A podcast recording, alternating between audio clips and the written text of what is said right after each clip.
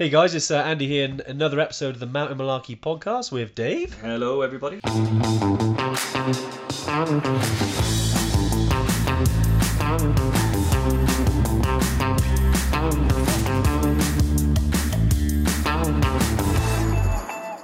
Yeah, if you just joined us, um, as well as uh, some of the guys, do give us um, a little hello, a little thumbs up, little Big Ten, little. Uh, It'd be good to see get people get creative with the emojis, just to kind no, of. we um, don't want that, mate. okay, Because there's only so many you can do with the hands. okay, that, that is very true. you that's know, very like a true. Is reverse peace sign, maybe. Yeah, that's good. The like rigid that. digit. the rigid digit, brilliant. Uh, but no, great to see so many people on the live uh, as always. Um, yeah, it's been a. It's actually probably the first time. I think it's either been me and someone else, or you and someone else over the last Hmm. four or five weeks, because obviously we've been we've been kind of dovetailing a bit, haven't we? Yeah. Um, but Dave, nice. I know, nice to be back. Nice to be back. Yeah, no, it is. Yeah, it's good. The boys are back in town, Yes, and um, yeah, we've all both had a little bit of time off, haven't we? Bit of Yeah. time in a bit of time in the mountains, sliding around. yeah, we've. Um, Um, uh, I think that the best news to come out of uh, Dave's ski trip was that he didn't injure his knee. No, very, very um, careful with it. You know. Good man. Um, yeah. Also, I didn't. I, it was snowboarding. I'm too cool for skis. Sorry, Yeah. I kind of, you know, yeah. Sorry, snowboarding. yeah, snowboarding. Please Uh, get it right. Yeah, yeah. You, You should, know. you should try skiing. Yeah, I am. Much It's- better. I am. I heard it's easier to learn. Yeah. Um, uh, my te- my like tailbone, the coccyx, is it? Oh, okay. It's completely Nailed it. It's completely Oh, sm- smashed to smithereens. There's nothing left of it. Dave. Um, no, mate, honestly, it's great to have you back. Great to have you back. And it's great to be back as well. And, you know, we've got, it's a bit of a crazy time because obviously I know we started these, what, deep in lockdown probably a couple of years ago, but we're as busy as ever now. I mean, we've got so Yeah. many people on trips, you know, literally it's like every three days now we've, we've pretty much got a, because over the last, we used to run trips just on Saturdays as arrival day. Yeah. because of capacity, wasn't it? We were like, well, okay, we have to open some trips midweek, so we created mid. And this is going back a while now, but we created some Wednesday arrivals Hmm. uh, just to accommodate A couple Uh, of Tuesdays. Couple of Tuesdays as well. Yeah, the odd Sunday. COVID So is pretty much every other day? yeah, it is Uh, every other day. Yeah. and it feels like, wasn't it? Because we've got, I think, just in Nepal alone, I think we've got forty-eight groups. Um, something like that, right? In in this season alone, yeah. um, which Dave has. Yeah. I mean, I, Uh, I didn't have a, put a little single, bit of work Didn't have a single grey hair on my head in uh, December.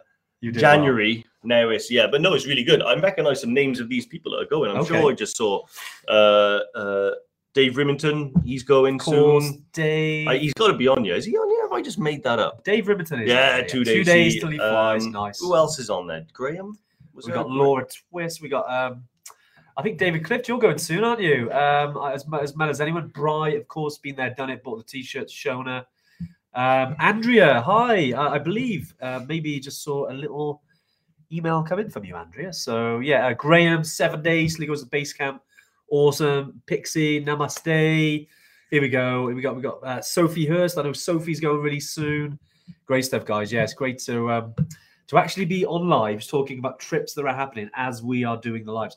Uh, we've even had people um, join us from the trails. We've had, I think, uh, Steve last week was from Annapurna, Oh yeah, and yeah. he was on. I think uh, I think it was Steve Leonard. He was on uh, in Annapurna um, on the live. I think we had someone. Uh, where was it? It might have even been in Kathmandu watching live. So yeah, it's always, Yeah. always nice to see see uh, see the Tuesday yeah, it's fine. Yeah, and uh, you know, I get to watch it in Caerphilly. Caerphilly. It's not a bad place. Not It's- not, it's- it's- it's not slagging off, not, not slagging off Caerphilly at all.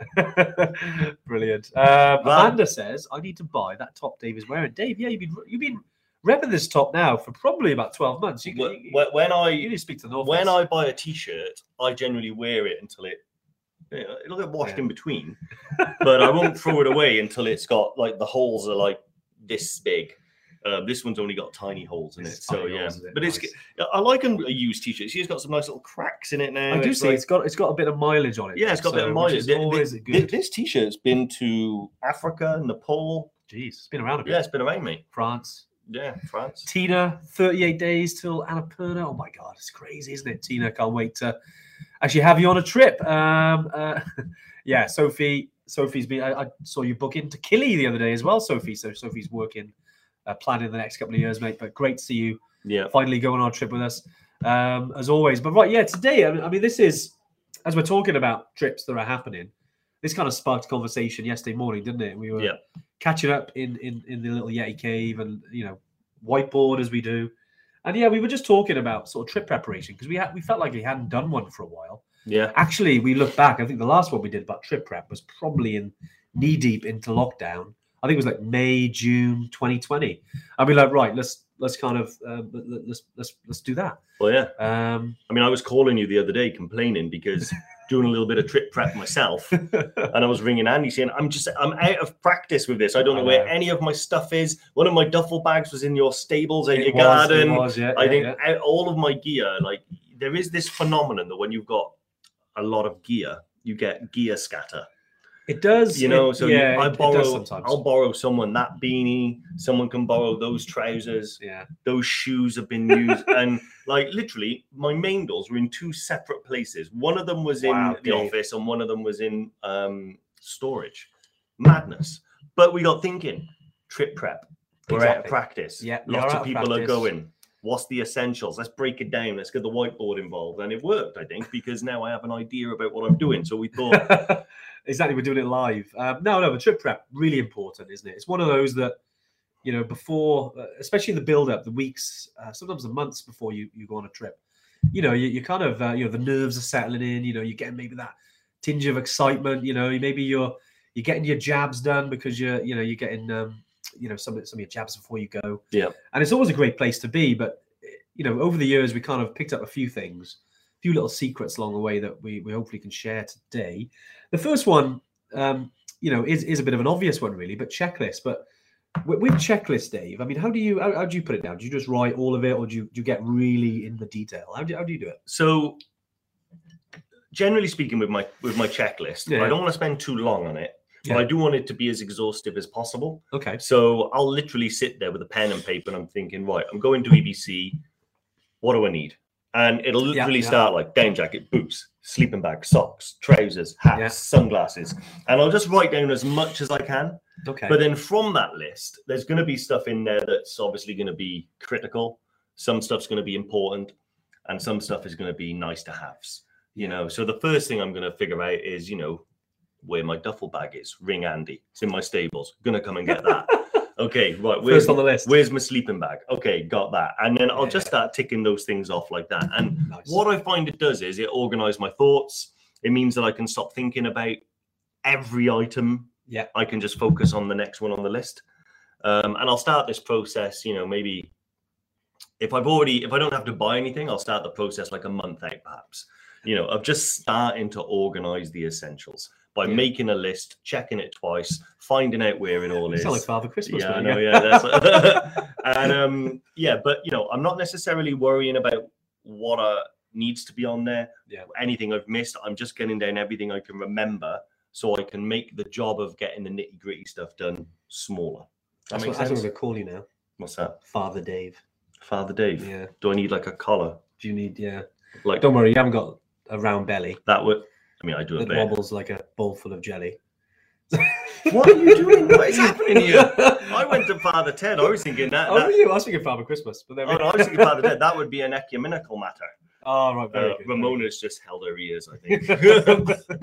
Brilliant. See, Dave, Dave knows. yeah, I- Dave knows. honestly, Father Ted is probably one of my. Yeah, you top- love you love that. It's like my top three Yeah. favorite comedy sitcoms. Really? And um, yeah, kiss a job. Maybe Tina, there are there are some job applications open. Um, got to be honest, I like the direct nature of that. I do like I do like uh, the direct nature. No, no, it's a checklist. Yeah. So um, you know, when it comes to to kind of things, Dave said, you know, in the detail, get the basics down. I think start with the basics. I think something I like to do as well is um sorry, I'm getting, I'm getting disrupted. Don't now get by- distracted by it. I know, I That's am, what I he am. wa- I'm trying to concentrate, that- but that's, that's what he wants. That's Dave knows what he's doing. Um, no, but so I, I get a bit more nitty gritty. So I, especially with the electronics, because I know that you know I want to take, I want to make sure that phone's charged, my camera's charged.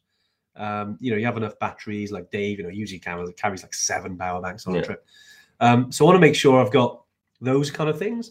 But I think one thing we, we've kind of learned, especially with with checklists, you're gonna forget something anyway. Everyone does. Yeah. Um, even I I think it was Shona saying she's still got all of her stuff from last time. She needs a needs to buy new things. But no, no. Even I'm sure even Shona uh, might forget something. We all do. I've forgotten certain bits and bobs, and it made us think. Then, okay, you know, if uh, what's the worst that can happen? You, you forget you forget something, right? Um, I think, especially when you go into certain places like uh, Kathmandu, um, you go to like Moshi uh, in, in, in Tanzania, or if you go into somewhere like Cusco, if you go to Machu Picchu, even if you go into like Marrakesh, Toubkal, there's always going to be places that you can get any last minute bits. So try not Yeah. to to kind of stress over that too much. It's, it's easily done. I've, I've been there, I've done it. You know, you're thinking, oh yeah, have I got everything? What happens if I don't have that?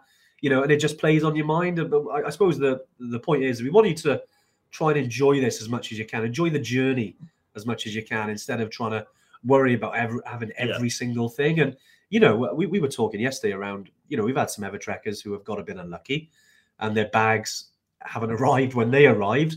Um, I think we were talk, talking about Colin Fridge back in 2019 Yeah. turned up. He was going on the Gokyo Valley trip in, in, in Kathmandu. Turned up, airline lost his bag. And he was like, oh my God, what do I do? His bag went on a, an unscheduled adventure of its own. Yeah. And he was like, well, all my trekking gear's there. You know, what, what can I do? But luckily, we managed to to kind of get stuff sorted in, in, in Kathmandu, in Thamel, because it's all there. I mean, this isn't ideal. and I'm, I'm not saying this is what we plan for, but it's good to know that even if that happens, there's a way around it, there's a way to sort it out.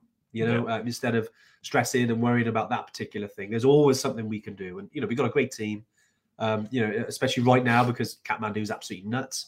Um, you know, Anu, and Anuj, you know, the rest of the guys on the ground there, you know, they'll, they'll make sure that you've got everything you need. I mean, just with, with Colin's um, uh, journey itself, he, he, he bought heaps of stuff. But then his bag, I think we flew it up by chopper like three days later when it actually did arrive. Yeah, it, And then someone carried it the rest of the way. And I, I think he was very happy. yeah. I that. think it caught up with him in Namche yeah. on the acclimatization day. I That's think his bag finally caught up with him. But that is a good point, you know, because with regards to the checklist, there are some essentials that you're not going to want to do without, but there are going to be other things as well that you can you can get on the fly yeah. and you can limit your weight. Um, I've noticed a couple of now trips are happening. I'm Yeah. really, really enjoying the real world advice from fresh ever trekkers Yeah, in the group, Yeah. um, the high altitude ever trekkers group on Facebook. Inverted plug there. I, I. Um, check it good, out. That's our platform. um, but what is really great in there is a lot of people saying, you know, that they've got these gigantic first aid kits and stuff that take up space. Our guides carry everything you need with regards to that. Um, You know, the the tons and tons of dry sacks. You don't need a lot. You just need a few. Um, snacks can all be bought in Namche if you wanted to save weight for the, the yeah, yeah, that's a good point actually. You can do Um, yeah. And there's a couple of things that I always do as well, which it's not necessarily the most comfortable way to sort of travel, but it does give me a little bit of peace of mind with the essentials. So I'll wear my hiking boots, know, yep. on the flight with me.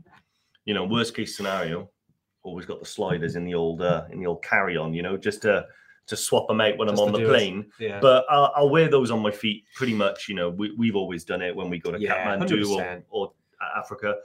Just put the boots on because that way, all right, that's one thing I don't have to worry Mm. about. Because Yeah. boots is a difficult thing because it's hard to get good ones cheap, even in these places. Um, not to say that we can't, but having your own boots is is, is a weight off your mind often. Everything else is just clothes, right? clothes But, um, poles if, if you're Jerome. yeah. Buy new poles in Thamel. 100% Jerome. We, I've done it a couple of times, mate. Um, heaps of options out there. You won't go short of poles. yeah, I need a bit of WD forty and on this. I was going to say, you're, you're squeaky, literally squeaky bum time, Yeah, exactly. Yeah. but but that is it. So when we're talking about the checklist, really simple, really easy. Put the obvious stuff down. By putting it down, gets it off Mm. your mind. You can just tackle it one by one. You'd be surprised. You'll get through a list of about 30 items in about 10 minutes because it's Yeah. like boots, bag, hat, jacket. You know, it's all Yeah. super easy to do. Then we can get down to some of the things that you're perhaps going to have to make a decision on. the tough choices. Yeah, the tough choices we always Mm, say, you yeah. know. So, do I need that 14th power bank? you know, um, you know, Brilliant. uh, is 17 bags of Haribo Tangfastics necessary? I've seen it. I've, You know- I've seen I've s- had some Andy- ever trekkers with a lot of sweets. Andy, is the bean to cup coffee maker really that necessary for your trip to EBC? Yes. yeah, okay, fine for you maybe. But um, but yeah, so there is one of those things as well that we always say, you know, you're gonna have to make some tough choices about it because especially on your first trip, because you don't know what you don't know, right? And Yeah. you is don't this know what you is don't know. is this a good enough mid layer? Yeah. Or do I bring another one? Yeah. Yeah. That's okay. Good question. you know, so you've got two there. Yeah. So do I bring two for peace of mind, or do I make a tough choice and choose one? Yeah, it is hard, isn't it? Because you, you do, especially when you, you go back to what you said earlier around, you know, you're trying to, you know, hit the weight level, uh, you know, maybe 15 kgs. Some people take, you know, like if you're going with, uh, you know, one of the big airlines, you get 23 kgs normally. Um, so you take all that over to Kathmandu, and then the night before you're due to kind of start the trek or, or, you know fly to Lukla, you're there trying to okay, what do I actually Yeah. leave? And, and and everyone does it. Everyone will leave something in Kathmandu, like because you you know when you, you arrive, you get your duffel bag, you have a trek duffel bag which you get to keep. Um, this is in uh, Kathmandu. Um, we're working on getting those. Oh, we got a little knock at the door. Typical pennies here. Hmm. Um, and you get uh, you, you you can rent uh, them in the other countries. We're working on getting those available um, in the other countries we operate in. But yeah, in in Thamel in Kathmandu, essentially you're trying to you're trying to sort out different bits.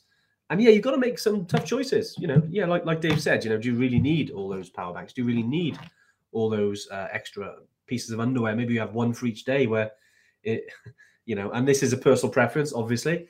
But if there's some things that you can think, okay, what can I what can I really leave? Like some people asked before, if they're going to Everest Base Camp, do I need gaiters, for example? Yeah. Do I need crampons?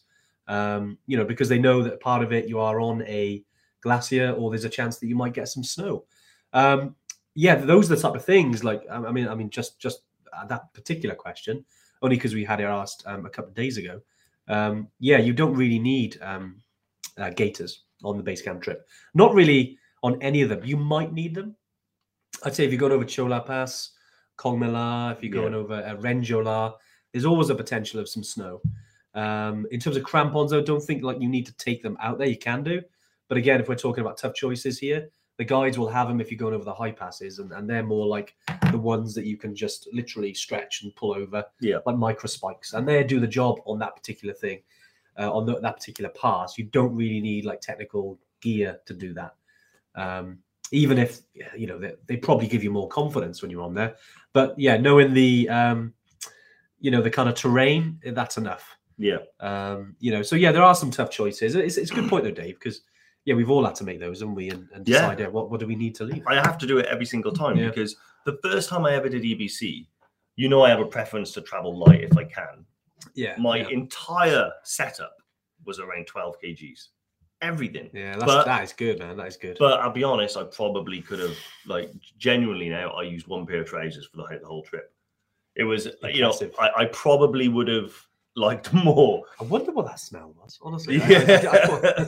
but now, um, you know, but I, I try to go. I I tend to pack more than I need, and I'll make Yeah. those tough choices the day before. Yeah. Um, I generally have stopped buying pretty much. I will bring some stuff I, I think I'm not confident of getting over Yeah, there, yeah. like like the Tangfastics or something, um, or like a bit of beef jerky maybe. yeah, but one treat stuff. yeah, Yeah, but. I'll genuinely like the Snickers, the cereal bars, all of that sort of stuff. I'll just leave it and I'll just get it in Namche. All right, it might cost a little bit more than in Kathmandu, but it's a sacrifice I'm willing to make so I can, you know, make the weight.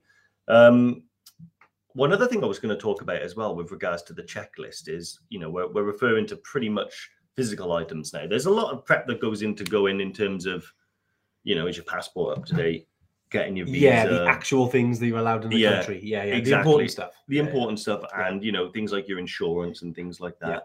that um i'll probably make a separate list of those stuff or, or maybe just do it just to the right of the main list you know and these are like the the things that have a deadline by so generally if i'm doing my visa i'll get it as soon as i know i'm going you know as soon as the flights are booked pretty much i'll get the visa and the insurance just get it all done and dusted nice and easy currency wise because we've i think i just saw the question there somewhere as well someone asked about currency Yeah, I think so. Uh, yeah. So first of all, there is a really good post about currency in the um, the High Altitude Ever Trekkers group again, um, which came up, and our head of ops over in Nepal, Anuj, did a really really good post about it. Essentially, in Nepal, you can spend British pounds, you can spend US dollars, Yeah. you can spend the local currency, the Nepalese rupee.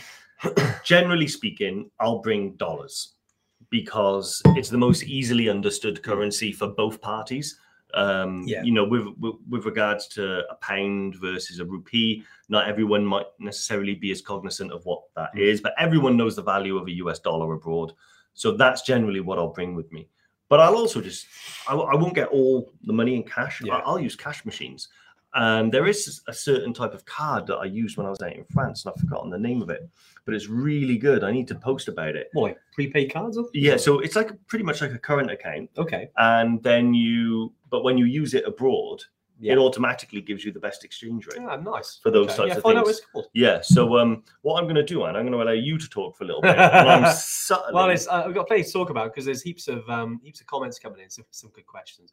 I don't know why. I absolutely loved this one, and it, obviously Bry always gets these in. He said, "Make make sure you take enough deodorant because if you send a news out for some, you end up with a can of Brut and smelling like a 1970, 1970s porn star." Yeah, um, yeah. Beware. Make sure you take enough deodorant then. Um, you know, or smell like a 1970s porn star. right. You've got right, it. You right, found le- it. le- No, no, but let me let me tell you, right. I don't believe for one second that Brian isn't an old Spice man. Not for one He's uh, solitary he probably second. is, even if he says he isn't. Um, let us know if you are, uh, Bry. Uh, it's okay. We're all friends. Yeah. Um, uh, Monzo Revolut card. It's a Revolut card. Okay. Marky V. Marky V knows. Marky V, yeah, he's That's it. good. He's a Marky good V guy. knows the score when it comes I knew. I just stole my thunder, but um, my friend's going to reply now in a minute. But yeah, the Revolut card we used when we were in France, Revolut. And it was really good. Yeah, you basically just put currency on it, your Yeah, currency, nice. just transfer money into it, and then when you use it abroad, um, you know, it gives you a really good exchange rate. So Yeah, yeah. um, yeah, really, really good thing Yeah, to, nice. to It was get. Tina asking about the uh, dollars and things like that. Yeah. For Upper Mustang and Annapurna. So that's, and it's fine. Yeah. So generally speaking, I will end up with by the end Yeah. of the trip a mix of pretty much dollars and uh, local Hmm. Nepalese currency as well. Because a lot of the time, if you use US dollars, you might get change in rupees. If you draw money at a cash machine, it's going to be rupees. I generally don't stress about which one that I have. Yeah, yeah. Um, I probably don't use um, British pounds because I, I, you know, I just think it's so much simpler and easier to use dollars or the local currency. One thing to be aware of when you're arriving in country. Yeah. I've got an interesting little story about this and what happened to me that time in Tanzania. But when you, if you get a visa on arrival, Yeah. you won't be able to pay for it in the local currency. You'll have to pay for it in a foreign currency. Generally, it's always charged in US dollars. Yeah. So nice and simple to have some. Do you remember when we went to Tanzania? And Oh, I that was assumed interesting. I assumed I could use my card. So I went there and handed my card over, and the guy just looked at me and he was like, "You can't use your card." And I was thinking, "Oh, I haven't got any cash. How am I going to get my visa?" And he said, "Well, there's a cash machine just outside." Yeah. So I had to walk through immigration, past the metal detectors, That was outs- weird. outside Yeah, the yeah. airport, draw out local currency, go back into the currency exchange, change it for US dollars, walk the wrong way through security, back through the metal detectors and stuff like that, back through um, you know, back back to the guy, and I was like handing him over the dollars then. It's um it's a good point as well because since we've um over the last it feels like ages now because of COVID, but essentially when lockdown was happening and we had I think it was 14, 15 Evertrekkers stuck in Thamel, um, in Kathmandu, in Nepal. Um, yeah, there was no flights back at the time. They had 10 days, stuck there for 10 days. And we actually moved them over to Aloft, which is the hotel we use for all of our Evertrekkers now. Um, and Bry, who was one of those uh, 15, um, yeah, just mentioned. So Aloft is a money exchange and receptions. You get a decent exchange rate. Yeah, they do. So yeah, if, if you're instead of going out and hunting for the best rate, it's not that much difference. So you can just do it at the hotel. Yeah, it's a Yeah. good it's a good point, mate. Um, you can just do it there. If you're taking dollars, if you're taking sterling, um, you know, you can you can just do it uh, in um, uh, in in Kathmandu in a, in a hotel Aloft. Uh, just looking at so we've got heaps of questions now. Stevie B, is he the guy that was on last week? He is. He Do you is, know of what? course he is. I, I realized because I was on holiday. Um, I took What, you forgot who Stevie B No. I forgot to reply. he sent me a message and I forgot to reply to him, and it's becoming Steve, a, how rude, It's huh? becoming a bit of a habit because he texted me over Christmas and I got back to him in about middle of January. he's gonna he's gonna stop texting me. Um, but no, um, he asked how should Zach reply for his upcoming trip. Um, Well, hopefully you can get there. yeah, Uh, I'll be honest. crossed. I'll be honest. But uh, yeah, so Zach is due to go out to Toubkal Yeah. in about a week. Uh, Thursday next week. Yeah, so if he's not prepared by now, then I would suggest he just wing it. Uh, yeah, Um, Steve, he'll be fine. He'll be fine. We'll have a chat about him. Um, well, we can we can get him all sorted. He's got we've got a lot of gear, but no, I think with um, no because I know Zach will be listening. Um, it's always around certain basics, isn't it? You know, equipment, fitness, some mindset stuff. There's a there's a lot that goes into it. Um, sometimes going into it thinking about everything and feel like a bit overwhelmed. Yeah. Um, but yeah, certainly with Toubkal, you know, Zach, you got loads of experience, you'll be fine. Um, you know, you're going to do great. Uh, Steve's angry face. I'm going to reply to that. do it.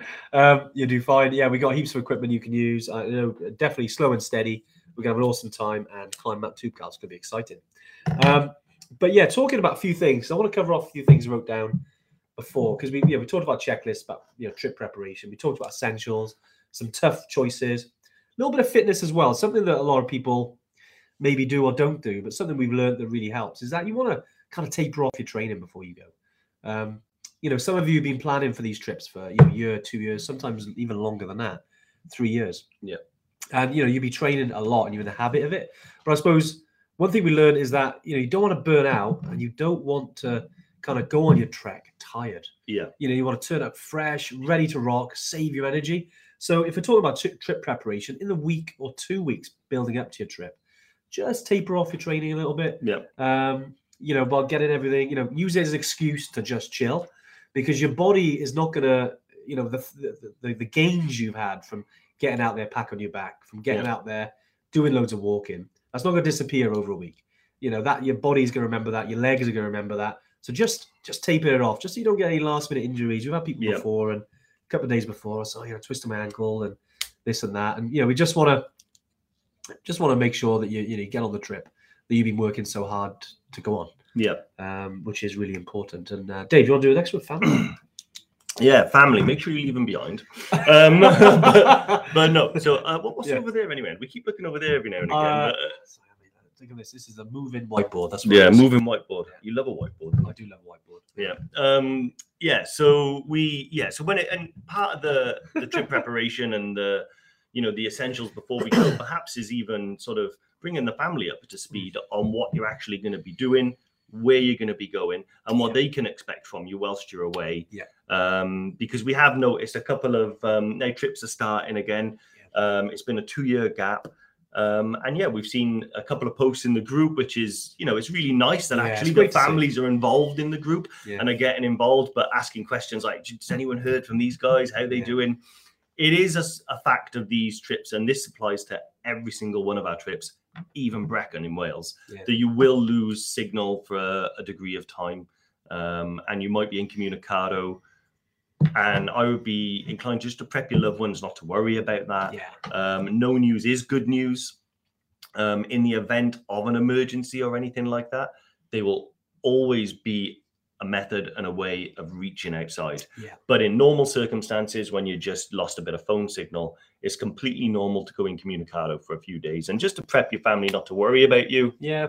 Um, Yeah. But also to encourage them to ask in the group as well, because sometimes, you know, like like I might message Andy and be like, "Yo, I've had an awesome trip," but I probably wouldn't message my mum and dad. you you know the ones that are asking the questions. yeah, right? exa- exactly. Yeah, but if they're asking questions, people like Andy can update them. So it is really good to get them involved in the community Yeah. as well, get them on the group, um, and just you know prepping their um, expectations of what's going to happen when you're out there. So, for instance, if you're going on Kilimanjaro, you're not going to have any signal for the first four days of the trip. Yeah. So they won't hear from On you the mountain, forward. right? on the ma- on the mountain. Yeah. Yeah. So the first two days in um, Moshi, you will. Soon as you reach um, the base of the mountain and you start the trek proper. Yeah. Um, for the next four days, you're going to be incommunicado completely. There's going to be no phone signal to the point where um, it was Stevie B that told me that you can play that Google Chrome game. You know the you know the dinosaur The jumping jumps. dinosaur. Jumping yeah, yeah. dinosaur. That was- that was I found that out on Killy just because we, uh, well, this phone was just a camera. It, it was great. Um, but then at the end of the four days, you know, you can update them, and more importantly, you know, for summit night and things like that, usually you are able to sort of Yeah. get a get a message back the day after. But yeah, having the family sort of just aware of what you're doing, you, you know, aware of what type of trip it is. Um, so they're sort of backing you and behind you and understand that they're not going to be stressed or worried when you're gone. I think is a big part of it. Yeah, yeah. Sorry, Dave. I, I, just in my mind, there's, there's a few things as well because you know you want to share um, something we do before you go is you get some um, sort of emergency details, or any you know any changes, things like that, which do happen. Um, you know, I saw there, I think from uh, from Georgie there, you know, flight cancellations. It's yeah, you know, th- there's things that happen. Um, you know, which is, is unfortunately part of, of the travel world. Um, but yeah, it's just about getting them on side, um, knowing, almost trying to educate them as well. You know, because it, if you go into somewhere that has like the name Everest or Kilimanjaro, there's automatically that you know, and I've had it. My parents like, oh, you you going there? Or be careful. Or um, why are you going there for? You know, you, you kind of Especially Everest. yeah, the, the kind of um, because of the obviously the, the the dangers that can happen anywhere in the world, but because these are labeled as dangerous, you know, sometimes it's good to educate them a little bit as well, just to kind of fill them in on what you're actually doing, get them on side, you know, make sure that they they, they fully know exactly what you're getting yourself into. So that way, then it reduces that stress and anxiety when you're away. Yeah. I think it just makes a bit more, um, you know, it gets them on side with the journey, and you know they can keep in touch with you. They know then, okay, like like I know, you know, obviously with me, they're like, okay, I know Andy's got this. He's told me what I'm doing. Um, you know, it's managed. Um, you know, going with a good company, know who you're with. Um, you know, they've worked hard. You know, I trust them. Now they're off, and I look forward to when they come back. Yeah. You know, look forward to the pictures and, and going for the journey. Um, you know, if you're not going with them, you know, we see some families now. Um, you know, Dave Rimington, for example, bring his daughter, and you know, it's great to share that. But you know, if there's a certain, you know, if you're going away from your family, it's just good to get them on side. I think Yeah. it's certainly it's an important part of trip, trip preparation is you know just uh, yeah getting them on side and knowing what you're doing and what you're getting yourself into trust me it, it helps a lot for you and for them Yeah. um 100% I'm loving Gavin uh, Skevington's term there. what's he saying Um, he'll get Sarah added to the group so she can ask if we are eaten by the void of technological randomness. you're going to use that you like you like ones like I think he's just been checking his thesaurus today, isn't he? But that, that I'm gonna, I'm, might steal that, mate. Nice Look, look out, look out for that in a blog one day because that, that's a brilliant. And Alexander has hit his nervous phase this week. Honestly, the nervous phase actually is part of, is part of the trek. And it's excitement do you know, honestly, it's, it's, yeah, it's one that I remember. It, I, I'm always nervous, but it does change. Like Yeah, yeah. It, it's always the same when I do a new trip. But if I go back to the same place again, it, it's a different type. But I do remember the first time I went to EBC, and uh, me and my friend Billy were on the coach, Yeah. uh, National Express, obviously, and uh, listening to National Express. I was listening to some music to kind of get me in the mountain mindset on my way to Heathrow, and all of a sudden, I just had this like, I don't know, Butterflies, was it? butterflies in my Yeah. stomach, and I was just really nervous about what I was going to do because I was telling people that you know, because a broad range of friends, not every of them are even aware of really what Everest is. They know it's the biggest mountain on earth, but Yeah, yeah. what does that mean? Yeah. You know, does it? Can you climb it in a day, two days? yeah, yeah. You know, and um, I remember telling one of my friends, "Oh, I'm flying to Kathmandu tomorrow," and they were like, "What?" like, like, didn't I read Yeah. that in a Tintin book? you know, and it's like, and uh, I remember, yeah, and yeah, it, it was um, it's an amazing experience. Tell him to savor it because uh, once he's there, you'll you'll look back and love that exciting feeling. I wish I, I wish I had it now. Well, you got, you know, what you say before was it education dispels fear. That is it. Yeah, Yeah, uh, knowledge and, and, and educating Yeah. them about what you're doing. Maybe we'll give them a bit more. You won't you won't you won't get those sort of questions much anymore because you know then. Oh yeah, we're gonna Yeah. have a space camp. Yeah, we're trekking for eight days. Take us eight days, walking all the way up to it. We can't wait. Gonna- It's challenging. It's high altitude, but we're going to be fine. Um, you know, there's there's obviously ways you can do it. But mate, it's, it's funny when you say that about nerves. And I'm, I'm probably delving into the uh, personal development world here, but yeah, just something I've learned over the years. Um, in terms of the the biological process that happens, the chemical process that happens. Apparently, um, it's just something I've, I've read, Hmm. is that yeah, when, when nerves and excitement are actually exactly the same chemical process happening in your body. The only difference is what you, the, the, the almost the thoughts you put on that. So by framing it and saying, okay, okay, I'm nervous now, but if you keep telling yourself, okay, I'm actually excited, it's the same process happening in your body. It's just your mind that changes.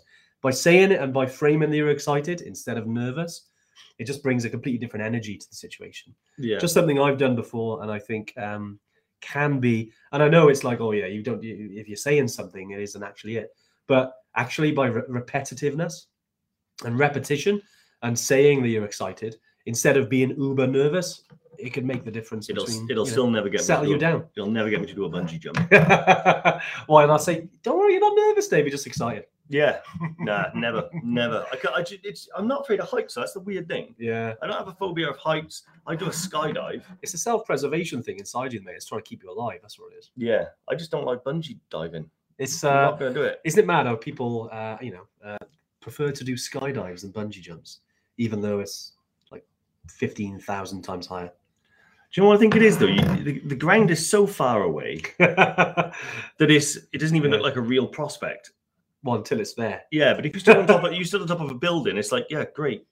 I can make the detail out of where I'm going to burst. So I'd, I'd It's rather. interesting, isn't it? Uh, there's no way I do it. I do a million things, but I just never do that. I I I jump in a space rocket right now, but I'd know I still wouldn't. Let me just message Elon Musk, just so I can get that rocket sorted for you, mate. Yeah, no worries. Um, no, right, we got we got loads of questions actually. Heaps have come in, which is great because I feel, yeah, I mean, I hope you know a little bit there around trip preparation has helped a little bit.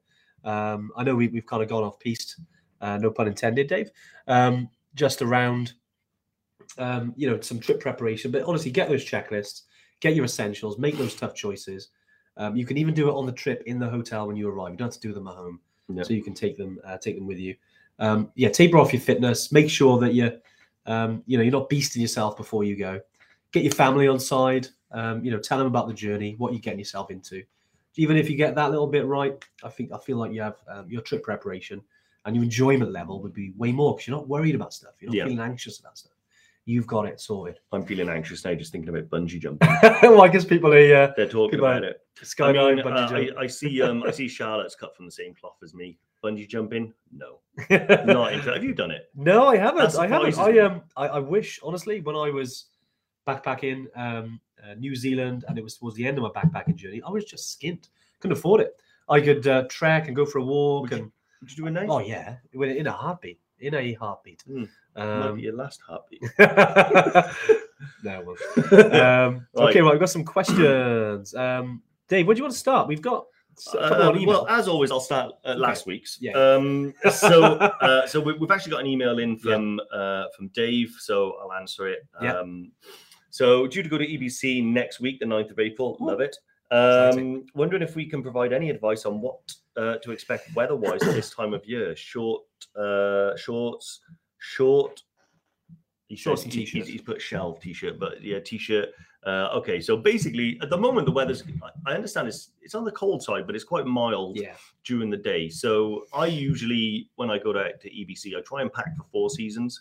So generally, I don't bother wearing shorts. I always wear trousers, Mm. and I always have a long sleeve um, one anyway. And I'll just roll them up if I need to. The reason is because it keeps the sun off me as much as possible. Yeah. And it is possible to get sunburn quite easily at high altitude, particularly if it's hot weather. Um, this the, the UV is so much more stronger there. In the evenings, it will go below zero, so you are going to want to pack some warm clothes as well. Um, but generally speaking, I would bring a mix of warm and cold weather stuff. I know Yeah. that sounds like a cop out answer, but it's the honest truth. The Himalaya runs hot and cold. Um, it's also very changeable, so how it is now might not necessarily be how it's next week. Um, so just prepare for for all weathers, Yeah. but that doesn't necessarily mean you have to bring a huge amount of everything. well, we're talking about tough choices here. If you bring in long sleeve base layer or t-shirt and you want a bit of a t-shirt, just roll it out. Roll it up, yeah. Save it and save bringing the t-shirt. And if you want to wear a mid layer, realistically, you're only going to put that on if you're a bit cold, right? So Yeah. if you've got a heavier one and a lighter one, generally you can just make a call, bring one or the other. I would, if, if you're worried about the cold, bring the heavier one. If you're like me and you don't really care, then bring the bring the lighter one. yeah, yeah, But, exactly. you know, the, yeah. I've never brought more than one mid layer with me, only ever one. Yeah, what's the um you mentioned what's the chance of rain or snowfall as well. Um don't want to break the Sherpas. Yeah, I know you mean tons of options. Um just sorry, just reading just reading Dave's message. Yeah, definitely. There's always a chance of, especially this time of year, a little bit of snowfall. Rarely, rarely this time of year would you get rain. I mean, you can do. Um, you know, it can happen. We've had it uh, certainly more in the autumn as you're coming out of monsoon season. So monsoon season normally in, in Nepal runs can kind of mid June, sometimes early June, you know, to, to September.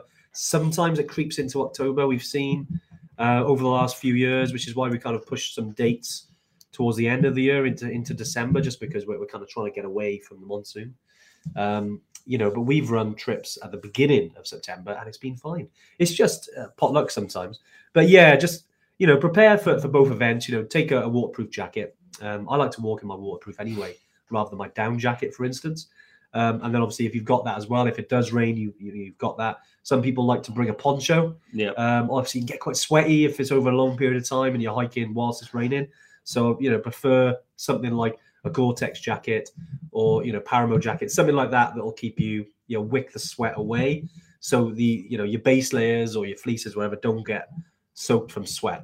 Um, that's why it's good to have a decent base layer sometimes because if it does get Yeah. wet and you've got something that wicking which wicks away your sweat, then it's it dries quicker. Yeah. um, just because you know great technology. Base layers is something I'll probably bring about four of. Yeah. Um, you know, maybe three regular, one heavy. You know, so if it does get cold, you've got the warmer one. But generally speaking, you'll wear the wear the cooler ones. Um, you know, they're, they're- that's one of those things. They're so easy and light to pack. They don't weigh anything. You may as well take a few. yeah. Um, so we've had a couple of questions Yeah, yeah. coming in. So we've had one on Gators, um, Pixie, and I think a couple of other people have asked about sleeping bags. okay. Yeah. Yeah. yeah. Um, so Nice. uh, I'll start with Pixie's questions. If we are taking uh, up the offer of the loan of the sleeping bag, do you receive those in Thamel or Lukla? Uh, if Thamel, how much does the sleeping bag weigh, please? Um, so yeah, you will receive them in Thamel. Um, how much does the sleeping bag weigh? This is where I think I deploy Shona because I'm pretty sure she's recorded that information. I want to say about one and a half kilos, something like that. Um, yeah, they're, they're very. I mean, the thing is that they do they vary in size as well. That some of them are, are, are bigger than others. yeah, Um, you know, but you can you yeah you'll have at Aloft anyway. There are there is uh, there's a there's somewhere you can weigh your gear, so you'll be able to sort of you know get a feel for for how much it is. Um, but yeah, sleeping bag's very important, and yeah, Yeah. you get it in Ta- you get it in um, Kathmandu. and it is one of those things where a lot of people a lot of people get stressed about the weight limit for the look Lukla flight but it's one of those things where there's no point getting stressed about it Mm. because everyone's in the same boat and it's not really avoidable. Well it isn't avoidable. There are some sort of little hints tips and tricks you can do like you know packing your camera keeping a dslr around your neck and things like that putting anything heavy in your pockets. Um, but unfortunately it's one of those things we've got to get through but i'm pretty sure it's about one and a half kilos. Um, we did have a question about i'm not sure who's asked it now but what type of sleeping bag would you need for ebc generally good speaking i would buy a four season you probably get Yeah. away well you will get away with a three season to ebc Charlotte. Yeah, um, I would buy a four season because the Himalaya can be quite changeable, as I've mentioned. I've gone to the Himalaya and not used my sleeping bag. I've just used the blankets in the lodges. And then I've gone there at the same time of year, a couple of years later, and I really wanted it, and it was really gold. So I would recommend a good four season sleeping bag because that's not just going to do for EBC, but all your other adventures as well. But if you did want to get a three season bag, combine it with a liner, um, and you're only as cold as you allow yourself to be. You know, if I'm in my four season sleeping bag and I'm really, really cold, I'll put my down jacket on, you know, and, Yeah, and yeah. a beanie and, Sleep and, and wear some clothes and stuff like that. So, um, but yeah, hopefully that's that's covered bags for you all. yeah, definitely. It's some good questions as well because um, you know, people asking about best time of year to go, thing like that. I think. Sorry, I'm just trying to find the question who asked it, but someone asked about like what's the best, what's the le- least busiest time to go to uh, Everest Base Camp. Um, January uh, in the winter. Well, it would be, yeah, yeah. Yeah. I mean, uh, certainly. Um, so essentially, where there's two two main trekking seasons in Nepal. You've got spring, uh, which is March, April, May. Essentially, we have started running trips in February now. Again, just to cover off, um, you know, more capacity for post COVID. But also as well, it's not a bad time to go. It's colder. Um, you don't want to go into. So yeah, you got February, March, April, May. They're the kind of uh, I'd say February's quieter. Um, beginning of April's quieter naturally you're gonna get it is gonna be busier sort of mid mid April into May because you've got the Everest climbers. So everyone's going to Everest base camp, and then they'll have the climbing base camp there. People who are, who are going on the summit teams. Naturally, it's busier then, um, and then in the autumn, then so you got September, October, November, and then into December, just a little bit. Um, you've got the, the beginning of the month, so September will be a bit quieter. October's always tends to be quite busy Yeah. got a lot of festivals going on as well. So, you know, especially in Kathmandu, it can be quite busy, got a party atmosphere. It's great, really cool. But it is busier on the trails. It, it does, you know, November seems to be quieter, I'd say, if you're looking at the autumn, especially late autumn, late November, just because you're getting further and further away from the core of the season. I mean, whatever, you know, it's, it's not like the M25, you know, it, it's, it's definitely, it's not busy, busy, Yeah. but in the in the first sort of two, three, maybe four days, you're on what they call yak trails. So because these are, you know, they're not very wide, you know, you're probably, Yeah. um, you know, two, three abreast. Um, you know, that's kind of think of that as the width of, you know, you've got yaks and donkey trains coming towards you, so you've got to squeeze over. Um, but then as you get higher and the valleys open up and you've got the glacial regions, you, you find your own space. Um, it doesn't, it- it's not really too busy then Yeah. until you've got some pinch points of going over bridges or um, you know there's a path winding its way through the glacier then it, it can be a little bit busier. Yeah. Um, but certainly don't think it's like I say the queues on Everest because a few years ago there was that picture from Nims, wasn't it? But that was on the That was summit fun. Yeah, during we, a very tight weather window. we were running trips during then.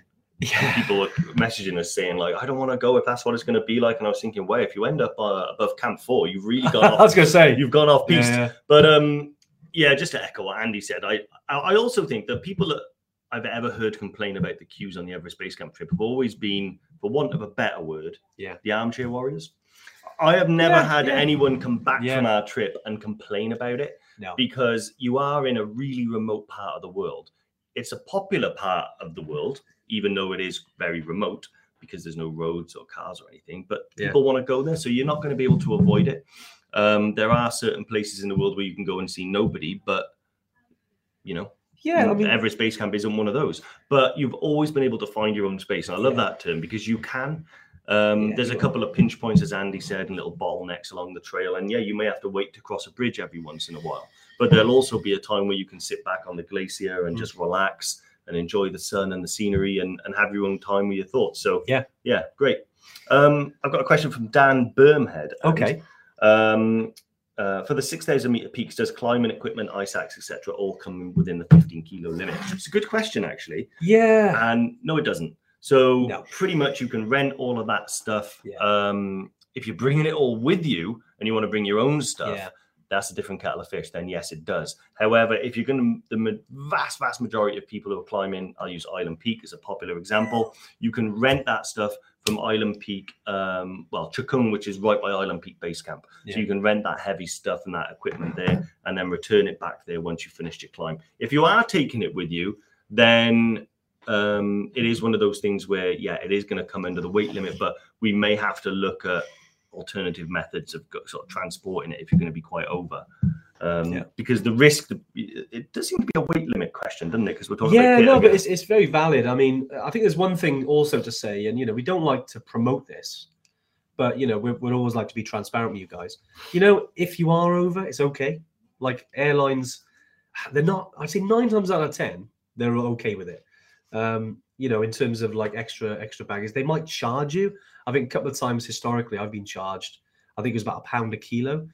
I, I think what we want to strike a balance between having too much and, and 15 kgs because you know the porters have got to carry them, so we don't want to give them too much. Um, you know, in terms of the, the size of the Yeah. bags, you know, we don't want to give them two sort of 30 kg bags. You know, it's like wow, that's a beast. Um, but once my bag was like 22 kilos, I took because I had some camera equipment I needed. Um, you know, but because I made them aware of that additional equipment and then it kind of signposted it to the airline staff, it was fine and it was put on. yeah, But, you know, but that being said, you know, I, I think we talked a little bit about this week. You know, and is about you can squeeze some things into your pockets if it comes to it. yeah. And again, like you said, we don't want to like uberly promote that, but it can be done. you Yeah, I mean, it- it's all yeah. within reason, isn't it? You know, if you're a few the kilos over, it, they're fine. it's know. not the end of the world. Yeah. But if you're a lot over and a lot of people are a lot over, Yeah. they have taken bags off before. Yeah. Generally, your bag will catch up with you um, on the next flight or the one Yeah. after that. But it is a worry and a pain when people get to Lukla and their bag's not with them. It's like, ah, it's a massive panic. So I would say, you know, the 15 Yeah. limit kilo is definitely is reachable. We've done it. I've done it. You've done it. But if you're 16 and a half, don't have a anxiety attack over Exactly. it. You Yeah, know, yeah. It, it's it's Yeah, really it's, it's really doable. Um, Yeah, got donkey rides. uh, not not normally, not normally, I've seen a few. I've seen. I. I've yeah, we saying that. Yeah, in terms of emergencies, we've seen people. I've seen one actually. I think uh, it might be the last time we were there. Um, I saw someone get on a a horse, uh, sorry, a donkey, um, literally leaving Lukla all the way up to Everest Base Camp. Um, You know, obviously we don't know the story. Could have been many reasons. Uh, but at the time, we were like, "Oh my god, they're, they're climbing on a horse, they're on a donkey. I can't believe they're doing that." But actually thinking about it, you know, it could be, um, you know, maybe they had disability. It could be reasons, you know, that why they were, um, yeah. you know, they had that. But certainly, yeah, it's um, they've got it in, in in kind of special circumstances. We've had people who, um, you know, maybe don't want to get the chopper down, but there's an option to get donkey down if they're not feeling good with the altitude. Um, you know, to get to low altitudes, because as soon as you get to lower altitude, you feel you tend to feel fine. Yeah. Um, so we've had that, but yeah, I, I don't think it's like um, Yeah, well, I, there's Uh, no rule. There's no but- rule against, it, is there? You can get Yeah. jump on a horse and go up there if you want. I, I mean, suppose, yeah, if, you know, speak to the I- guide I- and see if they can sort it out. I mean, yeah, I suppose. I mean, I, I don't know what you get out of it. I suppose the scenery. yeah, yeah. I'd rather do a chopper tour. definitely, you know, definitely helicopters are, Be- are because really good. because the one thing is that like sitting on a horse for that length, it's not fun. Going over those bridges. It'd be tough. Oh man, I know. I'd rather walk. Definitely. I'd rather walk. Uh, Spud, Doug Smith is on here. Hey guys, not long now. Very important question. How much is a beer in Marrakesh? Um, cheap, cheap, cheap. yeah, it's pretty good actually, Spud. Um, yeah, I'm sure there'll be a few that we'll find. Um, has anybody like to present PCR airports since Nepalese government relaxed them? Graham, um, good question actually. I think we haven't heard of any issues because they they've kind of scrapped it. Um, you know, since the rules changed. But yeah, it's, it's a good question. Um, I say we haven't heard of any issues. Um, don't know if there's any other trekkers on here recently been on trips. Um, shed any light on that in terms of when you're leaving? Um, because historically, what basically I think what Graham was um, alluding to there was that um, there were rules that you had to do a PCR before being allowed into Tribhuvan Airport, which is in Kathmandu, the international airport. Um, but yeah, since the changes, they've completely scrapped that now because it's it's only if the country you're going to needs it that you need to do one. Yeah, Um, and luckily, you know, and, and a lot of our customers from the UK, we know there's people who aren't, who are from other countries, which is awesome. Um, you know, but do check your country's rules in terms of entry and leaving and this and that, because you know there's still some there. Like um, Spud, there we're talking about uh, Marrakesh and and and going to Morocco. Um, Morocco still need a PCR uh, before you go there, um, which we're all having to do. You know, you, you're never quite sure, are you, before you go, because you know, it bit of a gamble, isn't it? it's always a bit of a gamble, but uh, unfortunately the rules are in place, and you know we have to abide. Th- th- This is uh, it's another element of adventure travel now. yeah, COVID has is. COVID has put on a uh, it's a bit of a risk, but it's one thing that you know we're just going to go through it. I'm not not going to travel because of it. Yeah. you know, um, we have to jump through hoops to get there. I'm sure that's um, that's fine. Um, so yeah, we had another little. Yes, heaps of questions coming. It's great seeing so many questions. I know guys, it's so great. Gonna, Um, gonna ping through them. Dave, yeah, go for it. Okay, so um, oh my God, they're, they're being updated on the on the chat so often. I'm losing my place. Any Um, ticks on the lower yeah, part of the that's the one I was looking Yeah, for. The knew you'd say that. ticks. Yeah, um, not that I'm aware of, to be honest with you. Um, I've never heard of them um, or anybody having them. No. But the trail itself, so most of the time when you're going through ticks is when you're going through like long grass or something like that. Um, and you know, they you can they, there's anything brushing against you. The trail is relatively open, so Yeah. you're walking on you know on a forestry path or on a wide open plain or on a Yeah. glacier. So there's generally not a great environment for them. Um, Never seen any. I've seen some um, I mean, you, early September, some leeches, but they're essentially they weren't on the trails. It was because we had an um, emergency landing. I think it was really bad weather. Um, it was a helicopter. Uh, it, was, it was actually my sister, and she.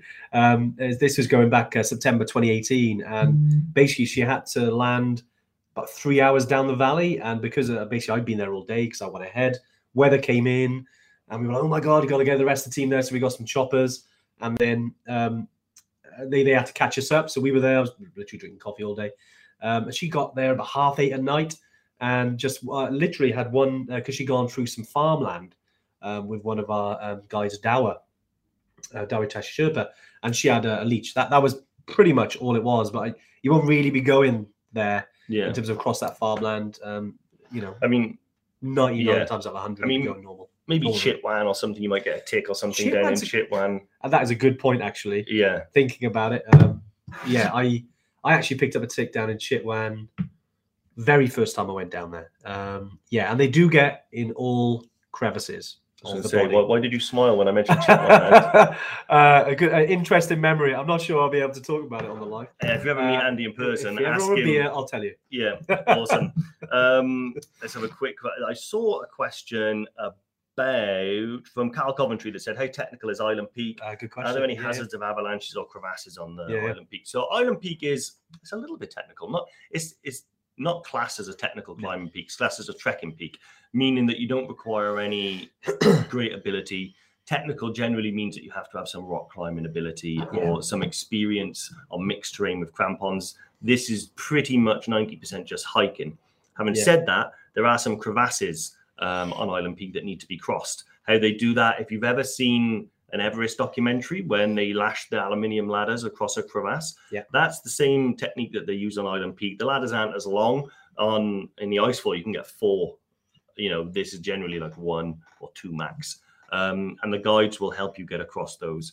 There's not really um, a risk of avalanche, um, you know, and I mean, anytime in the Himalaya on any Himalayan peak, there's a small risk, but Island Peak doesn't. You know, I've not heard in any recent years and of any uh, avalanches around that No, Island Peak. no, none. I, I mean, you know, we'd like to say none forever, but you just never know. I mean, because of where it lies and the kind of way the landscape is, it's very, very rare. I mean, you know, landscapes can can landscapes avalanches can happen in you know in in in Wales in Scotland. They can happen anywhere. And you know we always on the lookout for it. I think one thing is to lean on is the experience of the guides. You know these guys have been climbing it for many many years. If there's if there's a high level of avalanche danger you know we won't go up there. Yeah. um you know we, safety is always number one. Same on any expedition. Um you know you've got to trust the experience. We got to look at the weather forecast. We got to look at what uh, precipitation we've had, you know, what snowfall we've had in the month building up to it. Yeah. You know, what's what's it been like? Because sometimes where, you know, say we're doing a, a climbing expedition in the spring, um, you know, what's it been like over the winter? What's the wind done to the the actual the cornices on on you know on the mountain? So there's a lot that goes into it, eh, you know, with that. But we've never had, you know, touch wood now, never had any issues with it um, thus far. But you know, it does happen uh, in the Everest region. Um, you know, you've, you've probably read and seen videos and uh, read books about it. Um, you know, it can happen, but when it comes to you know the route we kind of take, it's it's the safest route we can go on. Yeah. Um, and that goes on Island Peak, Mera Peak. Um, so I know uh, we're, we're starting to do some Lobuche Peak, um, which is not far from Everest Base Camp. And yeah, uh, mountains are inherently dangerous. Um, you know, they're you've got to be comfortable with that if you go in on these places. You know, it's managed danger, but it's still you know it's it's not Disneyland. You know, Yeah. it, it, it is is a little bit of danger involved in all of it, but that makes it so exciting. You know, Yeah. we wouldn't if it was easy and it was hundred percent safe. You know, it wouldn't be the same, would it? Yeah, exactly. um, you know, but definitely, like in terms of, like I said, it's a trekking peak. It is uh, one of the safest peaks that you can you can trek out there, and yeah, we can't wait to, to get back out there. Um, Paul Dewhurst, can you get travel sickness tablets in Kathmandu? Yes, you can. Yeah. Uh, loads of pharmacies and stuff like that Yeah, that you can that you can You can get stuff in. loads of stuff that they don't even have names on the pills, so it's a bit of a lottery, really. Yeah, Most of the time, it's fine though. Just so you Um, know, you can get them in Namche as well. They got a pharmacy there. Yeah. Uh, Thomas Edwards has asked. He's afraid of heights, thinking mostly Yeah. of the bridges. Do you think um, you'll be okay? Um, 100% you'll be okay. Yeah. So I'm not going to say you're going to enjoy them. Anyone that's got a fear of heights will not enjoy the the the rope bridges that you have to cross when you go to Nepal. However, they're completely doable and manageable, and they are safe. Um, and the guides will help you. So a lot of people who are afraid often have different ways of how they get over there. Some people don't want anyone around them; they just want to get across. Yeah. Other people would much rather have a guide there, hand on the shoulder, Yeah. right? Come on, we're going to get you across. And so, however's right for you and whatever you've got to do. Um, and the guides are also really good. So we can even hang back, um, you know, send someone across and they'll be like, okay, no one's coming the other way. You've got time. There's loads of ways that we can do it. I guarantee after you've done a few within the first two days, you'll be, you'll feel so much better about it. Yeah. Um, but you're not alone. I would say there's probably about, if 10 people are in a group, three of them will be afraid of heights, you know, so you're not going to be on your own. Uh, brilliant. Well, I can't believe we're almost an hour already. We'll um, Khumbu cough's coming in already. It is. I know. I haven't even been out to the Khumbu, but we um, Yeah, I want to get through some more. So we've got another five ten minutes, guys, so we can cover off these. Um, yeah, because I want to make sure we get your questions answered. Um, just looking out, people ask. I think it was Charlotte asking around the Lukla flight. Um, you know, do people freak out on it? It's certainly a very, very exciting um, flight. I remember the first time um, I went on it, and you know, uh, we, we go back to what we said earlier on, and you've got you know nervousness in here or excitement, whichever one you say it is. Um, you know, it is very much like that, and you know, it, it it's always that because it's labeled as one of the most dangerous airports in the world because it used to be. It got far more like greater safety record these days um, in terms of weather. You know, if there's any bad weather, any hint of bad weather, they don't even try. Yeah. Um, that's unfortunately one of the negative things with Lukla, but it is what it is, and safety is always number one. But this is adventure travel. Um, it's absolutely amazing. You'll feel amazing after it. As soon as you land, as soon as you get to where we actually have a little cup of tea, bit of breakfast, and which is just overlooks the top of the runway, and you'll be able to see some flights sort of landed and taken off. Very exciting. Um, no doubt everyone will clap and celebrate when they land. It just uh, seems to be the way it is. But honestly, you will love it. Um, yeah, I, and I know it seems, you know, anything that involves a, a, a tiny element of danger, um, yeah, it, it can sometimes put you off. But uh, yeah, it's fine. We, we, we have hundreds of flights we've used now. It's, Yeah, uh, I it's love it. I, it's great. It's Like quite I said, exciting. I feel like Indiana Jones. Yeah, you, you just put a rope on my ankles and I won't fall. but other than that, um, Dave Rimington's asked, can you get a closer look at the Khumbu Glacier without falling in? Mate, hundred percent. So the glacier, um, when You're you're at, when you're at base camp, you're you you you're pretty much on it. Um, Yeah. The icefall element of the glacier is um, a little bit further down. Depending on the condition of the glacier, you may be able to get quite close to it and you actually see the ice towers. One year I was able to do that. Generally speaking, though, um, we don't want to get too close to it. Yeah. But you may, it'll be it'll be there You can do right yeah. there. You know, so you'll have an amazing look at it. Um, but yeah, your guide might be a little bit nervous depending on the condition. So if the guide says don't go, that's probably because of some knowledge of the glacier. It changes every year. Some years I've not been able to get as close as I have been, but the last time I went was great. Remember, I sent you a video, didn't I? And I was like right there. It was Yeah, amazing. it changes because the you know because it's a glacier and it's constantly flowing down the mountain. It changes every year. Sometimes you know it can be really vivid, white, blue glass that you can see literally just close to base camp. Sometimes you know it can be covered in kind of dirt and you know it, looks it- like a moon. it's it's crazy, isn't it? It's a completely different landscape. But most of the time, yeah, um, depends on the group, depends on the weather. Kind of indicates how much time we're gonna we're gonna spend while we're at Everest Base Camp. So your guide will always kind of manage that for you, um, because we, if we do have people ill, um, you know, get a base camp, you know, five thousand three hundred meters. You know, it's it's, it's it's a tough place to be. Um, you know, when you're there. So sometimes, you know, we want to kind of, you know, obviously spend time, get pictures, celebrate, maybe have a wee dram, whatever it is you want to do, and then we can head back to Gorakshep for Yeah. some nice food. Just make sure if you have got a weed ram and you offer it to someone that it's not empty, right?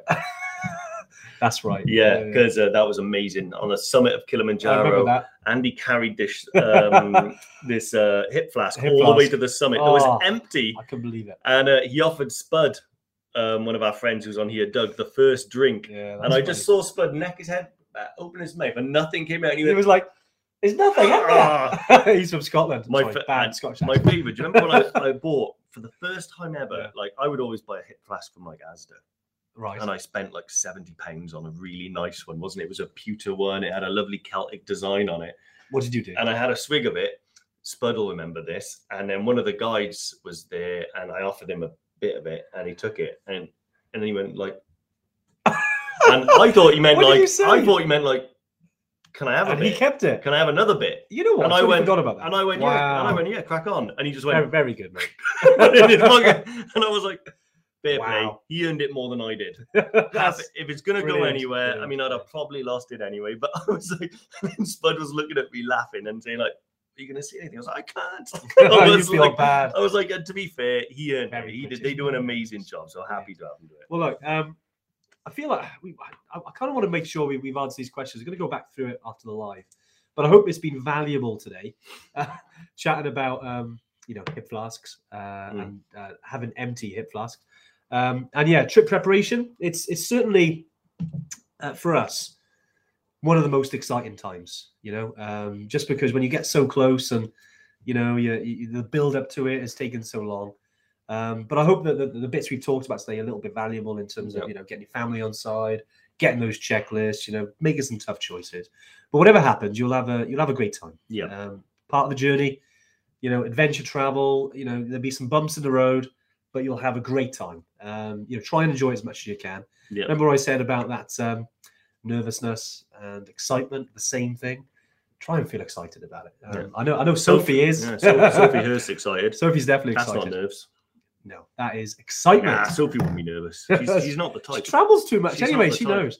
Uh, she is a serial traveler. But look, uh, yeah, mate, it's been great having have you back today. I know, mate. Yeah, it's good, been isn't it? And um, Smashed it. yeah, it's good. It's good. The boys are back in town. Any final thoughts before we leave? Um, you always get me with this. Do you know what? I know. You think you think you. after nearly hundred episodes, I'd have one written down. Um, but no, honestly, guys, yeah, trip prep super important. But Yeah. you know, don't panic if you you know forgotten something, if you've left something. Concentrate on the trip. On the trip, have a good time. Yeah. and um, yeah, You'll have an awesome time. you'll have an awesome time. You'll have an Great stuff. amazing time. Well, yeah, we're back next week. Um, obviously, uh, don't forget anyone who is interested in trips. Um, last day today, if you've had any uh, discount codes come your way, uh, runner-up prizes, that kind of thing. So don't forget to um, get yourself booked in by eleven thirty tonight. Um, and yeah, we'll we'll definitely catch you next week. We um, yeah, I think next week is episode ninety nine, and then hundred. Is it? I think we're, we're going to do hoping to do our hundredth in um, Morocco. So yeah, it's going to be great. It's not been hundred. It, it almost is. No yeah. way. It's 99 next week, 100 the week after. I can't imagine there's been a hundred of these. We've been chatting over 100 hours, Dave. Yeah. Brilliant. All right. Thanks, guys. Have an awesome week. We'll uh, good luck if you're going on your trip. Safe trip over. And uh, we'll, we'll catch you next Tuesday. Take it easy. Adios. Awesome. So I hope you enjoyed the uh, another episode of the Mountain Malarkey podcast. Um, yeah, that was something a little bit different, wasn't it, from the Tuesday tune in? But I hope you enjoyed it. I must say, you were brilliant on that episode, Ant. thanks, mate. Thanks. Now, if uh, if you've enjoyed it, don't forget to leave us a review and subscribe to the podcast. Um, you know, all these uh, podcasts we put together, the episodes, trying to reach as many people as possible. And if it's helped you, leave us a lovely review. Um, and yeah, we'll see you again next week. Yeah, all the best, guys. Bye.